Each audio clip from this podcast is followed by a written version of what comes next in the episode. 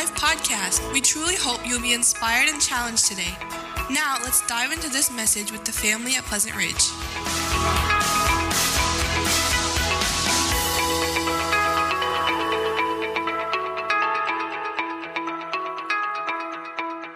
The first Sunday of each month, uh, we, the elders, take turns rotating through, uh, and we're going through the book of First Timothy. And so, as my lot would have it this morning, I am in First Timothy chapter 3, and we will be going uh, through verses 8 through 13, Lord willing. Um, but before I get there, uh, I want to just have a word of prayer. Lord, we give you this time. Father, I pray that you would take the thoughts and the things that you've put in my heart and help me to be able to make them plain, to make them understandable, Lord, and that most of all, your Holy Spirit would touch each of our hearts to hear what you would have to say to us this morning. Lord, we ask for your presence here as we look at your word, and we thank you for your word. In Jesus' name, amen. So before I get into our text this morning, I want to say something. I'm going to I'm to give you a little background here from me, uh, just to kind of help you understand where I'm coming from on this. So when I was in uh, about to go into seventh grade, a new Christian school opened in our area.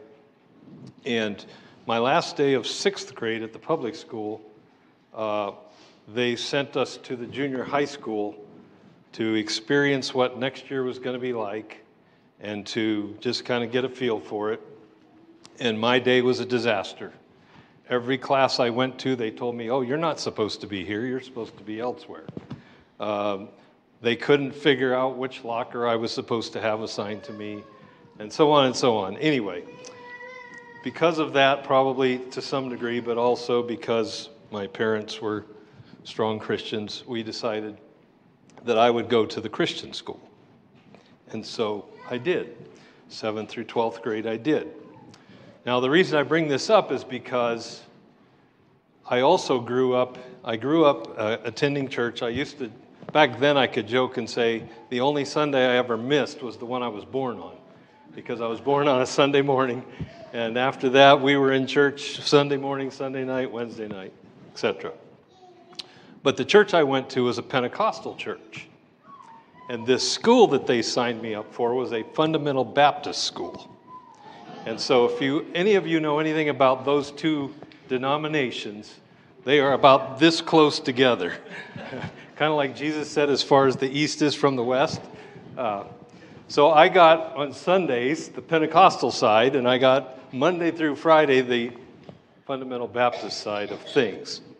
And so I say all that to say that this passage in 1 Timothy, verses 8 through 12 or 13, has many opinions about what this means, and it has some who are more adamant about their side than others on both sides of the aisle.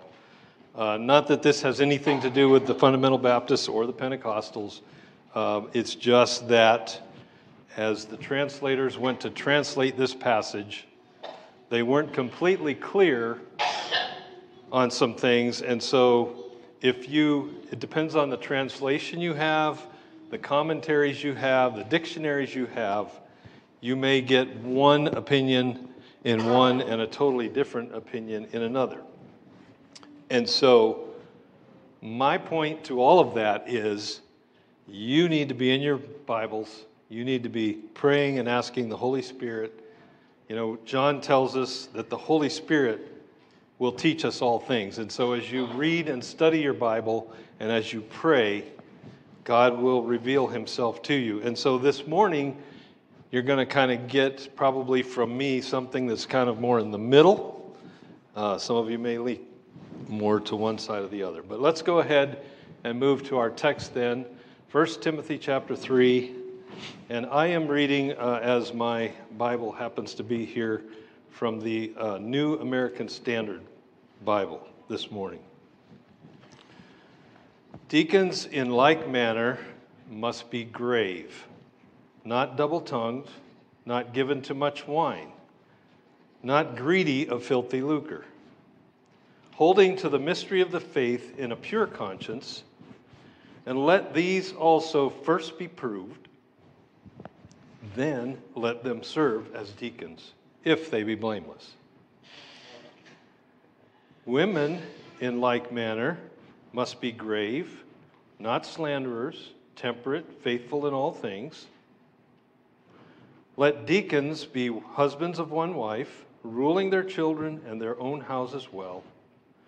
For they that have served well as deacons gain to themselves a good understanding, or a good sta- I'm sorry, a good standing, and great boldness in the faith which is in Christ Jesus.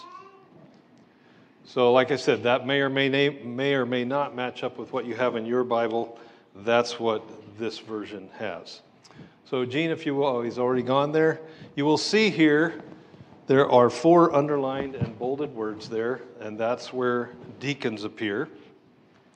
So, in an effort to better understand what is a deacon, um, I decided to look into that a little bit. And so, these four words are the four places. There's a Greek word that is translated deacon in this passage. However, verse 8 and verse 12 are a Greek word, and verse 10 and verse 13 are a different Greek word. So even though all four of them say deacon, there's actually two different Greek words there. So let's go on, uh, Gene, to the next slide.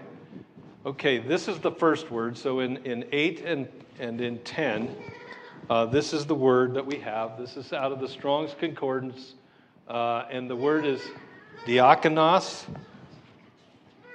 and it simply means to be an attendant. Now, as you can see, um, Mr. Strong, when he wrote his concordance, has lots of little things in there, like the root of this word is probably from an obsolete word uh, Dioko, or I'm not, I don't speak Greek, so I'm sorry about that. Um, and then he gives, for example, a waiter at a table, could be a teacher, pastor. Uh, the technical is deacon or deaconess, and then King James translated it as deacon, minister, and servant, depending on where it was used. So this is uh, New Testament 1249 in the Strong's Concordance, diakonos and that is the first where we see in verse 8 there, deacons uh, be, that's that word. And then in 10, these men must also first be tested and let them serve as deacons. So uh, that's the first one. Now, what I want to do is I want to look at, because in this passage, we have these words translated as deacons. Now, if you go to the next slide for me, Gene, please, we will see I think we will see. Is it working?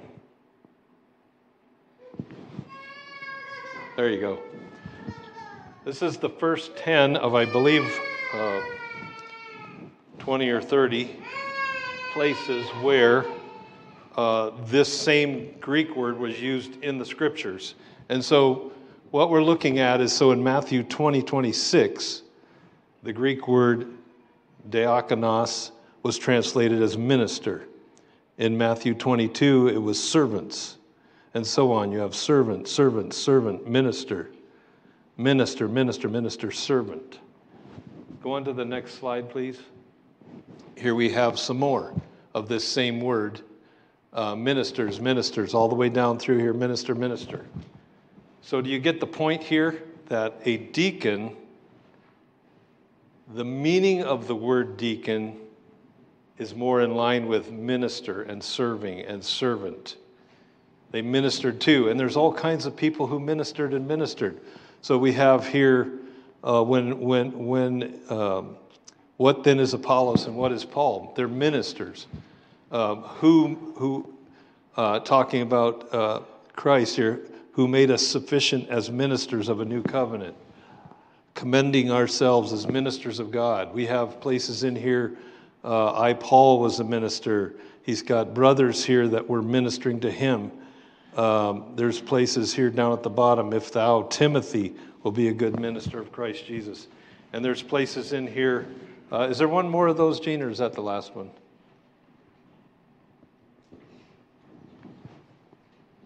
There you go. So then the last four places, I'm sorry, three, that the, this word is then translated deacons.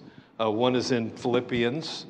Uh, Paul's writing, uh, and he says, uh, Paul, uh, Timothy and I, along with the bishops and the deacons. And then here in uh, chapter 3, verses 8 and 12, we have deacons again. So we have everything from people, people being ministered to, people ministering, ministering unto. And so the idea is that we are attending to, waiting on, serving, giving. Um, these are the kind of things um, that, that the idea of this word here in this passage is. Now, I also looked at the Thayer's uh, Greek lexicon and the definitions for this word. Uh, universally is a servant of a king, so a, a servant, a literal servant, uh, a deacon who is assigned the office of a deacon that cares for the poor and is in charge of and distributes money collected for their use, and then a waiter, one who serves food and drink. So if you remember back in Acts, I believe it's chapter 6, verse, the first few verses there, uh, the, the Hellenistic, let's see, the, the Greek uh, widows were complaining because the Hellenistic Jews widows were getting all the attention and they were being overlooked in the serving of food. And the apostles came and they said, Okay, everybody come together. I want all the congregation. All right, here you come on in. Okay, we got this issue here, and so we are going to spend our time studying the word and we're going to spend our time in prayer and we really are we are that's our focus. We're not going to be able to wait on tables. So you guys get amongst yourself and find uh, i think it was six or seven people uh, that will be able to fill this role. And and he gave specific instructions that matter of fact let me just flip over there real quick here.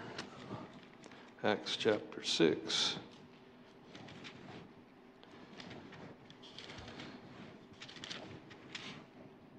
And he says, uh,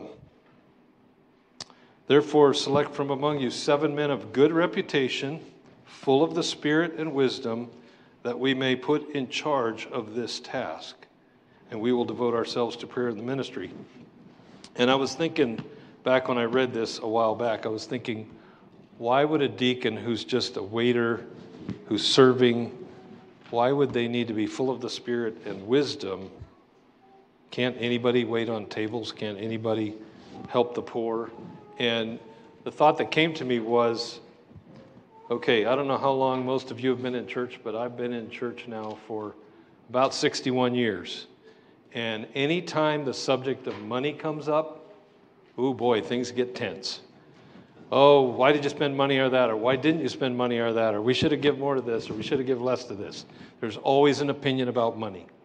So if you look here in this passage of Acts, they were, they were taking food and they were feeding the widows.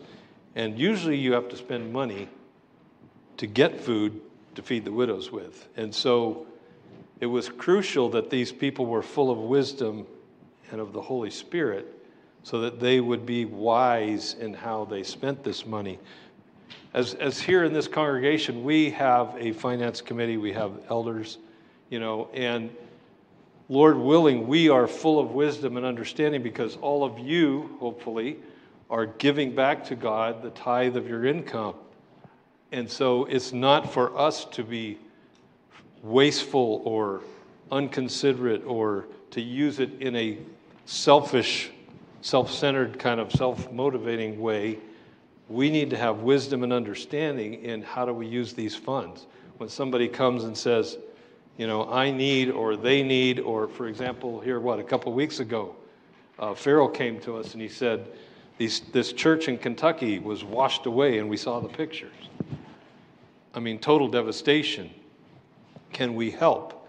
And the elders came together and we said, Is this, we're, we are supporting brothers and sisters in another place who have a great need. And we agreed to do that and we gave allotted money for that. And, and so the idea here is that as deacons who are responsible for these kind of things, we need to be full of, of wisdom and understanding. Okay, moving on now to the other word, I believe is the next slide. Um, 1247, and this one is diakoneo, so very close, diakonos, diakoneo. And this one too means uh, to be an attendant. However, this one has a little bit different twist to it. So, whereby the other one tended to be more of a servant, serving uh, could be manual labor, but also in other ways.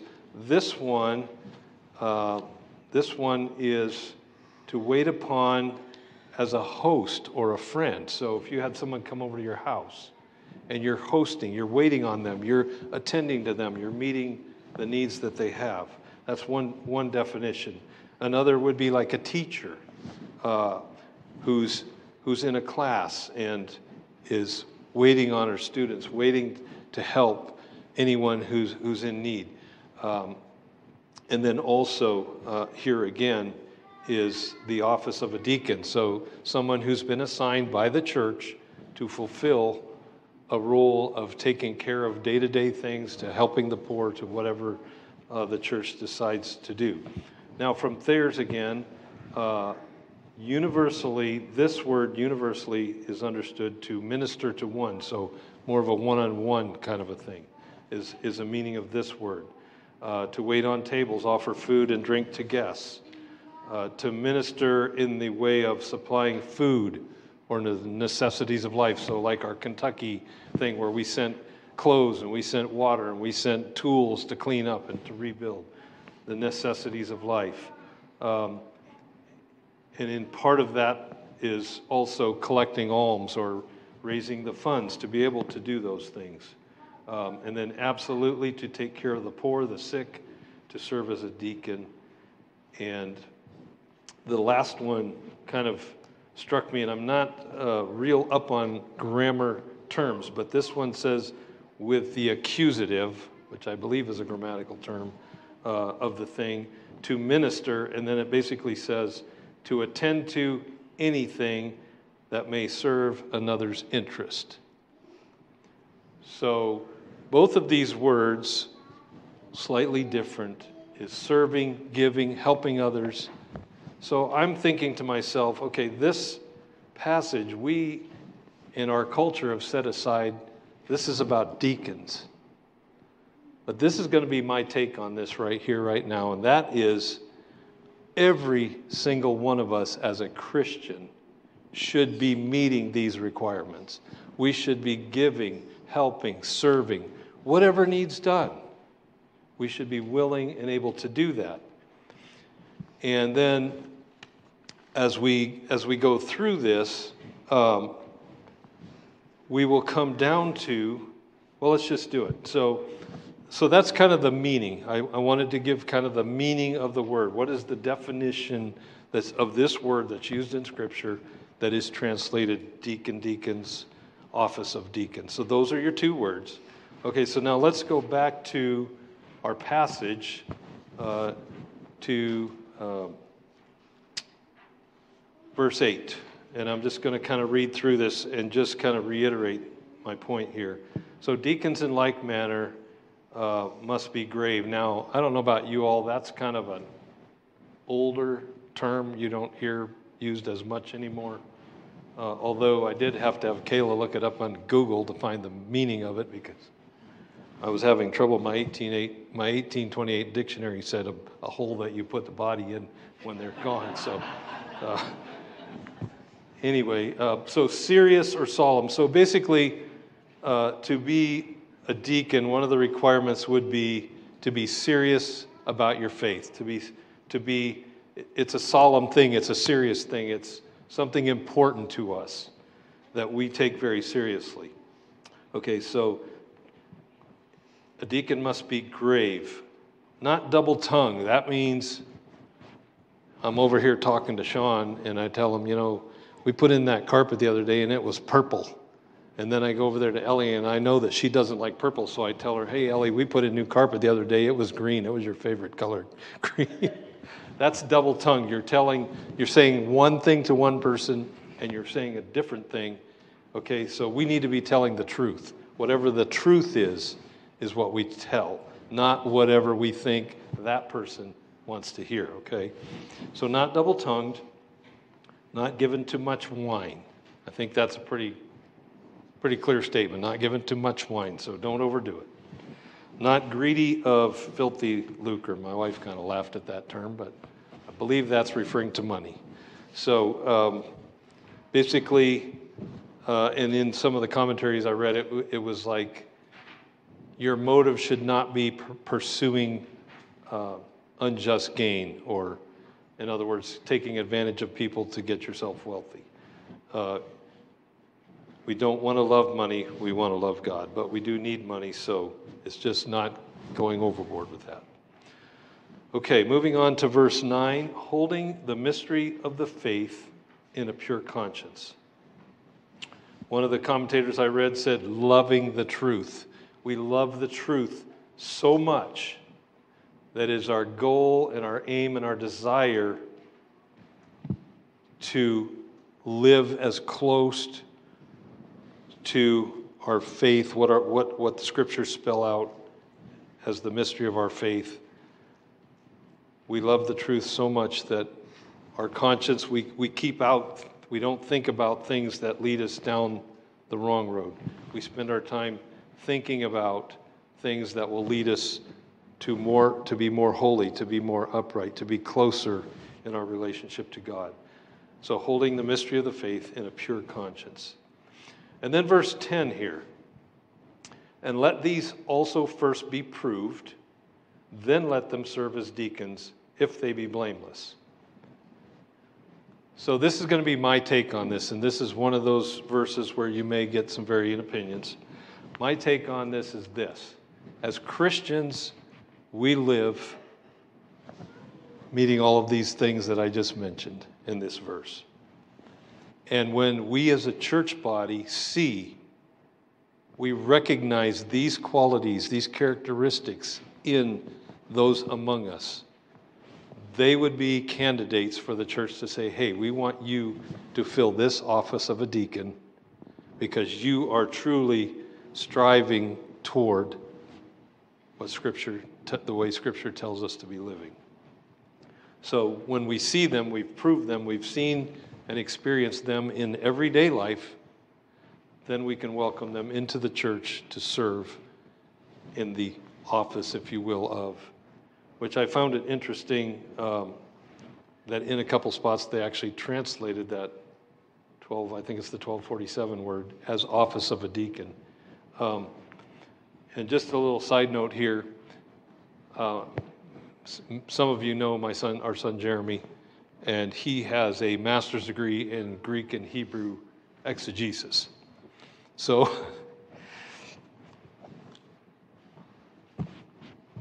oh, kind of overwhelms me to think one of my kids has that. But then you all know they've all surpassed me, so that's not uh, abnormal. But anyway, so I called him and I said, So out of these, about 60 times this word is in Scripture, why only four times is it translated deacon or office of a deacon? Because that didn't make sense to me. Everywhere else it's minister, serve. And this was his answer. He said, When the Bible translators the people translating from the Greek or Latin or whatever they were translating from into English, when they got there, they didn't, they, he said they weren't really sure what Paul was getting at here. So instead of translating the word, they transliterated. In other words, they, they, well, the dictionary says they anglicized, I think that's how you say it, the Greek word itself. So the diakonos word, they basically just turned it into the English word of deacon. So the, the word there is not actually what a deacon is, it's just an English form of the Greek word deacon or diakonos. But the meaning of that word, the actually the definition is what we looked at earlier, the minister, the serving, and so on. Um, that's the meaning of that. So I just thought that was interesting that for whatever reason, the Bible translators, when they got to those verses in Timothy, they put deacon in there. And there's other places that, depending on the translation you have, for example, there's a verse that refers to uh, Phoebe as a servant of a church. And some, there's a couple versions that actually translate that as being Phoebe being a deacon, others say servant. So that's my point that it depends on who you read, what their background was, where they're coming from, how they translated things. So I looked at probably eight or so translations, and uh, this actually this next verse uh, that we're about to get into, verse 11, my American Standard says women in like manner, but you'll notice King James, ESV, NIV, the ones that are kind of predominant in our culture today all say their wives. Okay, so there's some there's some question uh, because the Greek word itself can mean a woman, a man, or a couple. Uh, it could be husband and wife, or it could be a woman singular or a man singular. So, in this translation that I'm using today, it says, Women in like manner must be grave, not slanderers, temperate, faithful in all things, kind of reiterating what he said about the deacons in, in the other verse there. Some translations will say uh, their wives, the deacons' wives, would be grave. And so, there again, this is one where I'm going to say, go to the scriptures, pray and ask God to help you if you have a question about it or a problem with it. I personally think that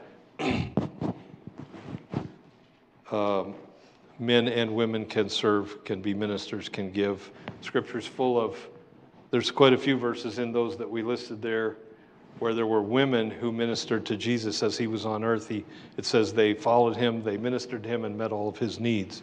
So the question is do the women uh, fill the office of deacon as we've created here, uh, and that I'm not going to get into because I don't have a good answer uh, for you. Um, so, anyway, um,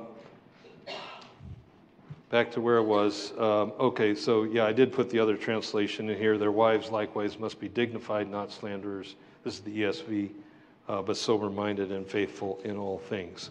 So, either way, my take on it is as Christians, we all serve, we all minister, we all help wherever we can, whenever we can. God has given each of us abilities and gifts, not all the same. Uh, so we help where we are able to. Okay, and moving on now to verse 12, as I see I'm quickly running out of time. Let deacons be husbands of one wife, ruling their children and their own houses well. Uh, and let me just jump backwards for one second here to say one of the reasons I like the in verse 11, the word woman is be, or women is because grammatically, if you go through 9, 10, 11, and 12, he says, let deacons, and then he stops for a second. He says, okay, women do this. And then he comes back and he says, let deacons.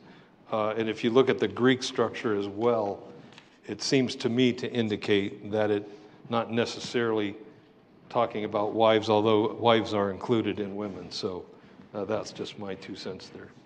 So back to 12. Um, uh, husband and one wife, um, pretty straightforward. Ruling your children well uh, and your house well. And then, you know, as we know, uh, I believe it's, uh, well, he said in verse 5 in 1 Timothy, he said, if you don't know how to manage your own house, how can you, how can you run the church? Uh, I thought there was a commentator that I read, I thought had an interesting opinion. I don't know that I necessarily agree with it, but his thought, his take on this was the point here is not ruling your children well, it's that you have children, because if you don't have children, how can you manage them to learn, and that was just his opinion. I, I'm not saying I agree with it. I just thought that I'd never heard anybody say that before, so just kind of jumped out at me. But anyway, basically, as parents, as fathers, mothers, we learn. Okay, I don't know about you guys. Anybody else here got nine or more kids? Just me? Okay. Uh, one of the biggest things I learned on, early on, probably about Jesse, no, um, is that we are such selfish people until we get children and the Lord says, okay, we're going to deal with this now. because all of a sudden you don't get to do, I've always just done this. I want to do this. I want to do, wait a minute. You take care of the kids. I want to go play. She's saying, I'm not taking care of the kids. You take care of the kids. I need to go visit with my neighbor. You know, so we learn real fast if you, if you uh, embrace the responsibility of being a parent that you have to take care of those children. You have to teach them. You have to train them. And most of the time, that means giving up some of the things that you have always done and always enjoyed, and this is my time and leave me alone kind of a thing. So, uh, anyway, getting a little sidetracked there, but basically, raising your children well trains you for serving in the church and helping uh, to manage God's house. And then lastly, for they that have served well as deacons gain to themselves a good standing and a great boldness in the faith which is in Christ Jesus.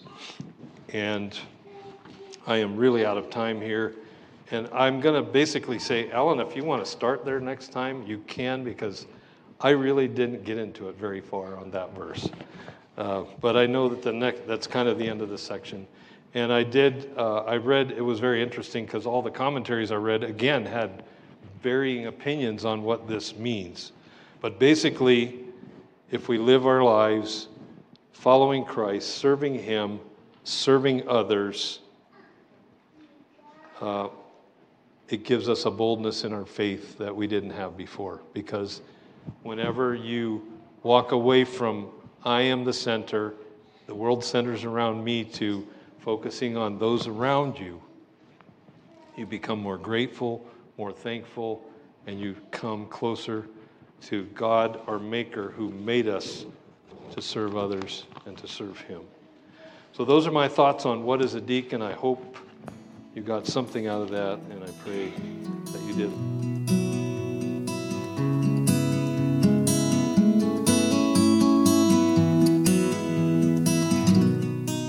If you're interested in more information about our church or knowing the peace that Jesus gives, visit our website at lifeattheridge.church.